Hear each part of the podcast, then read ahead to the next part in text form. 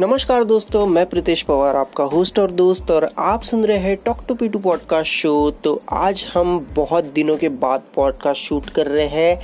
आपने भी बहुत ज़्यादा नोटिस किया होगा कि अभी कंसिस्टेंसी मेंटेन नहीं हुई हमारी और इसके पीछे काफ़ी ज़्यादा रीजंस है।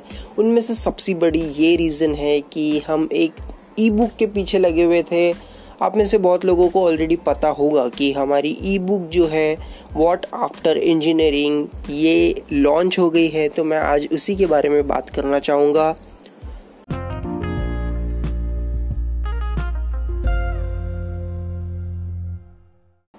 तो आप में से बहुत लोगों को पता ही है कि ये जो ई बुक है, ये मैंने काफ़ी मतलब दो चार हफ्तों से इस पर काम कर रहा था मैं कंटिन्यूसली टोटल मुझे एट वीकेंड्स लग गए मतलब दो महीने लग गए ये सब लिखने में, पूरा एडिट करने में और काफ़ी चीज़ें उसके साथ आ गई। तो आप में से बहुत लोगों ने ये नोटिस नहीं कर पाए। बहुत कम लोगों ने नोटिस किया है कि ये जो ई बुक है, ये मेरे प्रीवियस एक ब्लॉग से ही निकाला है मैंने। मतलब मेरा एक ब्लॉग भी था, प्रीतेश पवार डॉट कॉम पर जहाँ पर मैं ब्लॉग्स अपलोड करता हूँ। वहाँ पे एक मेरा ब्लॉग था। उसी से मैंने ये जो ई बुक है, इसमें उसका 80 परसेंट पार्ट मैंने डाला हुआ है और थोड़े से और एडिशनल फीचर्स डाले हैं और थोड़े एडिशनल पॉइंट्स डाले हैं और उसी को मैंने कन्वर्ट किया है ई बुक के अंदर और आप में से बहुत लोगों से ये नहीं पता चला मतलब किसी ने अब तक तो सिर्फ़ एक या दो लोगों ने पकड़ा हुआ है। और मैं आपको बता दूँ कि हमारे लॉन्च से मतलब 24 घंटे के अंदर अंदर हमारे 100 डाउनलोड्स हो चुके थे। मतलब 100 लोगों ने उसको डाउनलोड करके पढ़ लिया रजिस्टर करके। अब मुझे अनऑफिशियल फिगर्स नहीं पता कि ये जो पीडीएफ से ये कितने सर्कुलेट हुए, क्या है। अब ये सब मैं डिस्क्लोज भी नहीं करना चाहूँगा। तो जो भी है, सौ से ज़्यादा नंबर हमने अचीव कर लिया है within twenty four hours जो कि मेरे लिए बहुत बड़ी बात है।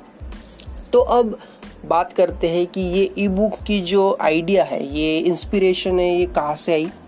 तो बहुत सिंपल सा जवाब है इसका कि जब मैं इंजीनियरिंग में था, मैं खुद स्टूडेंट था, तब मैं बहुत ज़्यादा कंफ्यूज था। जब मुझे सबसे मेरा पहला बैकलॉग लगा था मुझे मतलब मुझे अभी भी याद है कि मुझे फ़िज़िक्स के पेपर में बैकलॉग लग गया था, तब मैं बहुत ज़्यादा डिप्रेशन में तो नहीं कहूँगा, क्योंकि डिप्रेशन बहुत एक स्ट्रॉन्ग वर्ड है। मैं काफ़ी बुरे फ़ेज़ से निकल रहा था तब। तब मुझे ऐसा लग रहा था रियलाइज़ हो रहा था कि कुछ गलती तो नहीं कर ली इंजीनियरिंग लेके, क्योंकि मैं इसमें सर्वाइव नहीं कर पा रहा था। और तब ऐसा होता है कि हम लोगों को सिर्फ़ एक ही ऑप्शन पता होता है कि बस इंजीनियरिंग करके हम सभी को आईटी कंपनीज़ में ही जाना है Accenture T C S Infosys इन सब में ही जाना है। तो ये सब कंपनियों में जाने के लिए भी 6.75 का मिनिमम पॉइंटर लगता है और मैं यहाँ पे बाउंड्री पे जस्ट क्लियर करे जा रहा था।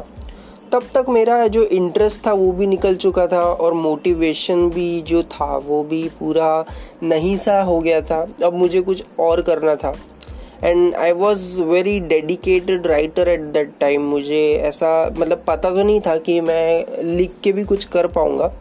अभी भी मुझे ऐसा नहीं लगता कि full time job as a writer is a very good idea और इसका ये रीज़न नहीं है कि आ, मैं कर नहीं पाऊँगा या फिर पैसा ज़्यादा नहीं है। रीज़न ये है कि जब आप कोई भी अपना जो पैशन होता है जो भी आपका जो हॉबी होती है ना उसको जब आप फुल टाइम करियर में कन्वर्ट कर देते हो तब आपके पास एक लोनलीनेस आ जाता है, क्योंकि जब आप सच में फ्री होते हो, तब आपके पास करने के लिए कुछ नहीं होता है।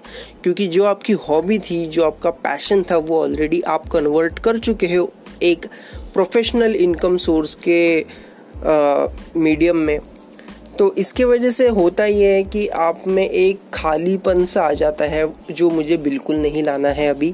इसीलिए मैं अभी भी फुल टाइम फ्रीलांसिंग या फिर फुल टाइम राइटिंग का बिल्कुल भी अभी भी नहीं सोच रहा हूँ। ये पार्ट टाइम ही सही चल रहा है और टाइम ज़्यादा से ज़्यादा जब निकलता है तो मैं इससे ज़्यादा मोटिवेटेड रहता हूँ प्रोडक्टिव रहता हूँ तो ये मेरे लिए बहुत ज़्यादा इम्पोर्टेंट पार्ट प्ले करता है।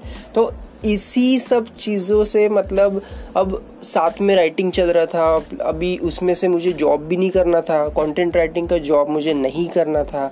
तो अभी करे तो करे, क्या तो मैंने बहुत सारी रिसर्च कर डाली तब और उसी का जो एक बाय प्रोडक्ट निकल के आया है, वो है ये ई बुक अब तब मैंने ये डिसाइड कर लिया था कि मैं गवर्नमेंट जॉब करूँगा। मतलब मैंने यहाँ तक कि S B I P O की मैंने एग्ज़ाम तक दे दी थी।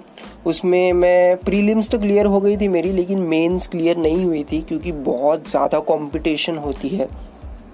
उसके साथ साथ मैं फाइनल ईयर में मैंने एसबीआई की एग्ज़ाम दी और तब कोई भी अंडर ग्रेजुएट को दूसरे कोई एग्ज़ाम्स देने नहीं दे सकते मतलब अलाउ नहीं होता है।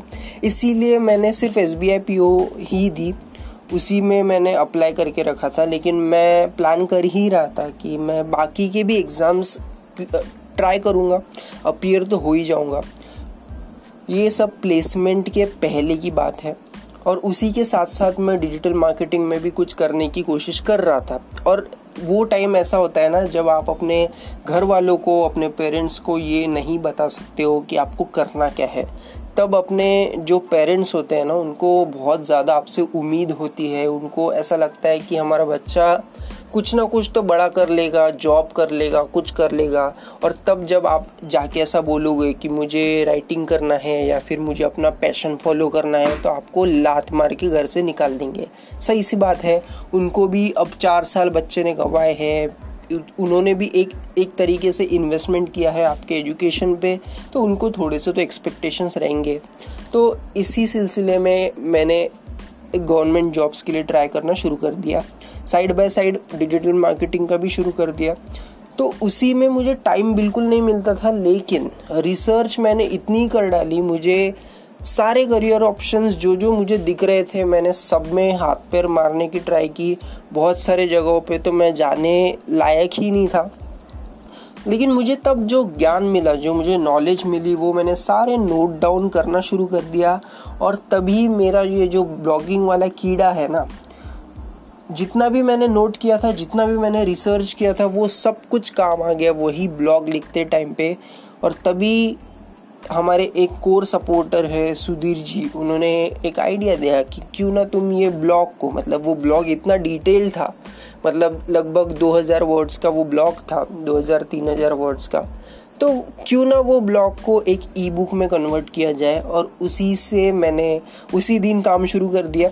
बस उसी दिन मैंने वो पूरा पीडीएफ बनाना शुरू कर दिया ई बुक को एडिटिंग ये सब करना शुरू कर दिया और अभी दो महीने के बाद जाके वो ई बुक रेडी हो गई। तो बस यही स्टोरी है सिंपल मतलब ऐसा कुछ बहुत ज़्यादा लॉजिक नहीं है उसमें। मैंने एक टाइम पे आपकी आपकी ही प्लेस पे था, मैं इंजीनियरिंग कर रहा था क्लूलेस था। कोई ऑप्शंस दिख नहीं रहे थे, थोड़ी सी रिसर्च कर दी, जितने भी ऑप्शंस दिख रहे थे, वो सब लिखते गया नोट करते गया रिसर्च करते गया और वही मैंने लिख दिया बस। वो ई बुक में वही है सब। उससे आपको कुछ रिसोर्सेज भी पता चल जाएँगे। तो अगर आपको ये ई बुक चाहिए फ्री है टोटल फ्री है, मैंने कोई इसके लिए पैसे या कोई चार्जेस नहीं रखे हैं। क्योंकि ऑब्वियस सी बात है, जब आप एक स्टूडेंट होते हो तो मतलब नहीं अच्छा लगता है किसी स्टूडेंट से पैसे लेना। जहाँ पे स्पेशली मेरी कोई कॉस्टिंग नहीं है। तो इसीलिए मैंने ये ई बुक भी फ्री रखी है। तो आप बिल्कुल एक अगर इंजीनियरिंग स्टूडेंट हो तो आप बिल्कुल जाके क्लेम कर सकते हो फ्री ई बुक डाउनलोड कर सकते हो। उसके लिए आपको जाना क्या है, करना क्या है, आपको प्रीतेश पवार डॉट कॉम पर जाना है। आपको होम पेज पे ही फ्री ई बुक का वो जो पेज है, वहाँ पे बटन दिख जाएगा। आपको क्लिक करना है डिटेल्स भरने हैं और बूम आपके बुक डाउनलोड हो जाएगी। बस दैट्स इट तो मिलता हूँ मैं आपको अगले एपिसोड में। तब तक के लिए take care and good bye